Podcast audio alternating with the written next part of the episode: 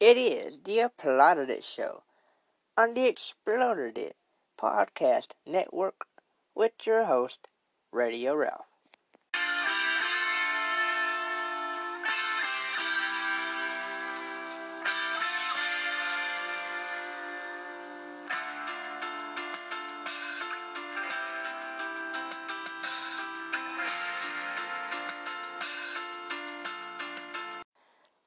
Welcome to the Applauded It Show. Radio Ralph, ready to go. If you happen to catch Monday Night Football or did not catch Monday Night Football between the New York Giants and the Dallas Cowboys, I'm sure you've seen by now the newest internet sensation. Whiskers, as he's been deemed and named, made an appearance on the field. There was a streaker, but not your average streaker. It was a black cat that ran out onto the field. And here is the announcer with the call. He's walking. He's walking to the three. He's at the two. And the cat is in the CDW red zone. CDW, people who get it now, a policeman, a state trooper come on the field, and the cat runs into the end zone. That is a touchdown. And the cat is elusive, kind of like Barkley and Elliott. But he didn't know where to go. Look at, they're trying to corner him, and they got him in the end zone. There are state troopers all around this cat, which now climbs up into the stands. And are running for their line. Now it goes back on the field again. And it's running in the back of the end zone. And it runs up the tunnel. Well, Halloween may have come and gone, but but someone forgot to tell this black cat. And what a great job by the announcer, Mr. Harlan. And he called that play by play of a black cat on the football field as if it was a player, an actual player. And kudos to him. He has been known to ad lib when things appear on the field or on the court that are not directly related to the game. So it was a moment that caused a lot of commotion and fun and took the internet by storm. Staying with the cat story for just a moment, not only was it a, a fun headline and story to, to follow,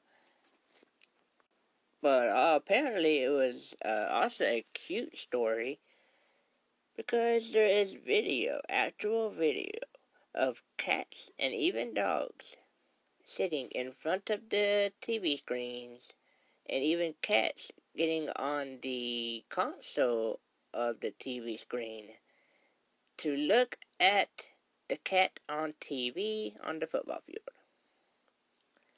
Apparently, it was like, hey, one of us made it, one of us got on TV, and they were amused, easily amused. Not too many good news in the media outlets, but always nice to have a lighter story to follow. More of a positive thing to like, follow, and to enjoy. The first reveal of the college football rankings, playoff rankings, have been released.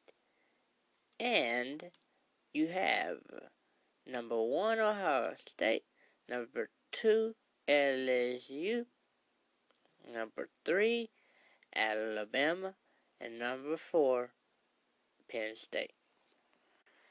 Now I'm in a Big 12 region, so I will uh, focus a little bit of time on the Big 12 and then I will touch on a few other teams.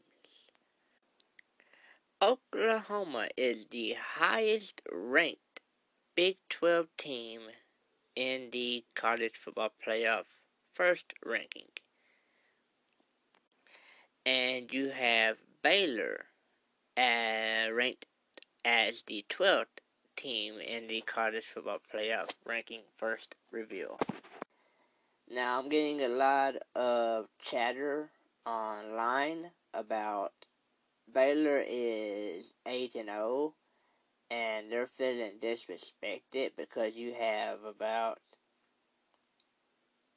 you got a few teams with two losses and there's many teams with one loss ahead of them. But for Baylor, it was pointed out that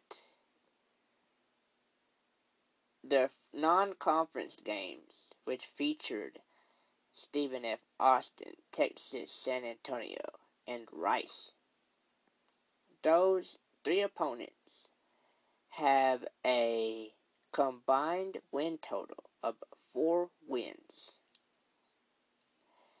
So that significantly brings down the quality of Baylor's schedule. So Baylor has a pretty uh, weak schedule, and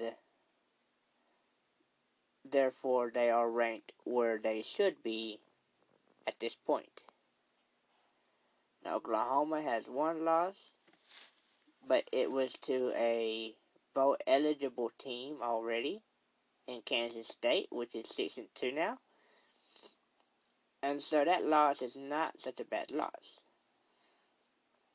Now Baylor can earn its way past Oklahoma and in the college football playoff conversation if they were to win their remaining games, which include at TCU, home for Oklahoma and Texas, and at Kansas. If Baylor were to go 4 0 in the last four games and complete the regular season at 12 and 0, then play in the Big 12 championship game and win that game to make them 13 and 0, then Baylor would have a fair argument to say that they belong in the college football playoff. However, I do not believe Baylor will win out. I believe they will have at least two losses. And that will knock them out of college football playoff talk. I believe they will likely lose to Oklahoma, which they play after this next game. And I also believe that they will lose to TCU at their place. They have to go to TCU. And I will say that that will be a loss. I see at least two losses for Baylor coming up. And the Texas game is a toss up, it could go either way. So, therefore, if Baylor loses at least two of the last four games, which I anticipate they will, the Oklahoma Sooners will play for the, if they win out, will play for the Big 12 Championship and belong in the college football playoff. Now you have Clemson at number five currently in the college football playoff ranking, and you have Georgia at number six. So it's still really early, and uh, there's still a lot of football left. So I will I will revisit this But that's my current thinking on the college football playoff. Clemson is also where they belong at five, not just just outside of the college football playoff. Because again, their schedule is not that not that strong. The college basketball season officially begin with two outstanding matchups between one, a two, a three, and a four ranked team. In the first matchup, you had the number three and number four teams meeting up. You had Kansas and Duke. And Duke won the first matchup 68 to 66.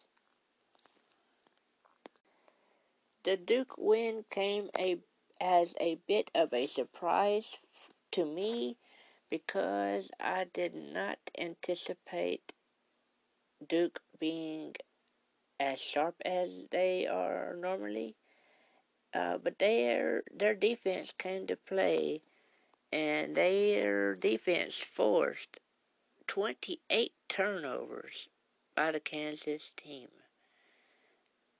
And I think that's what Duke is going to be about this year. They're going to have to really emphasize defense and lean on their defense to win games because uh, scoring can become a bit challenging sometimes because they have inconsistency with shooting the basketball and scoring the basketball.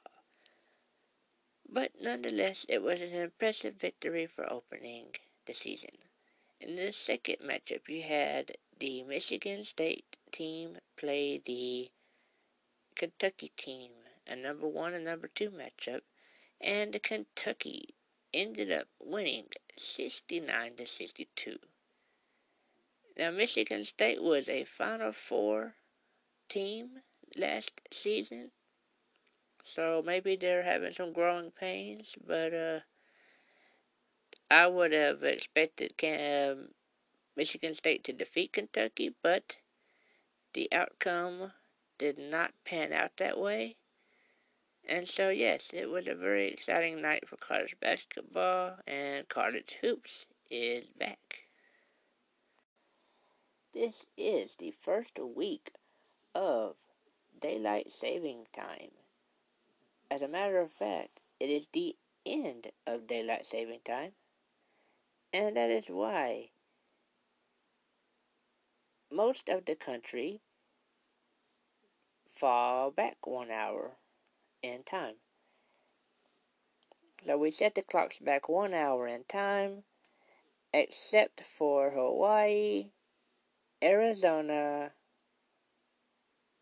and I believe there's one other state that doesn't change their clocks, but for the most part, everyone did change the clocks back one hour. Now, I don't know. I just say that people in Texas that want to do away with changing the clocks back and forth every fall and spring, I would say, okay, why change it? We've done it all this time. It's worked out fine. Just leave things alone. We don't need to do away with the time change and the clock change. Just every fall and spring, you just know, hey, you spring forward one hour and you fall back one hour. And uh, you lose or gain an hour of sleep either way.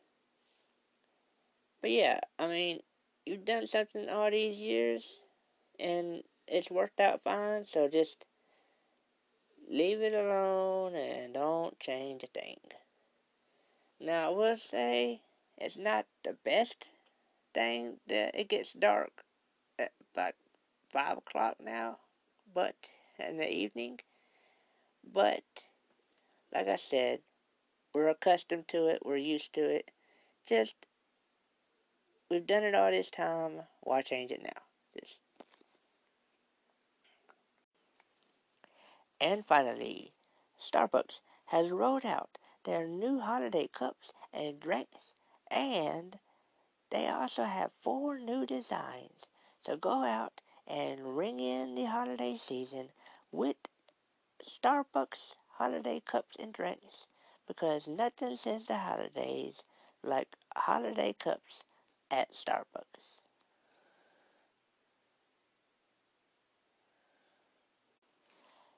This has been a Radio Ralph production of the Applauded It Show on the Exploded It Podcast Network.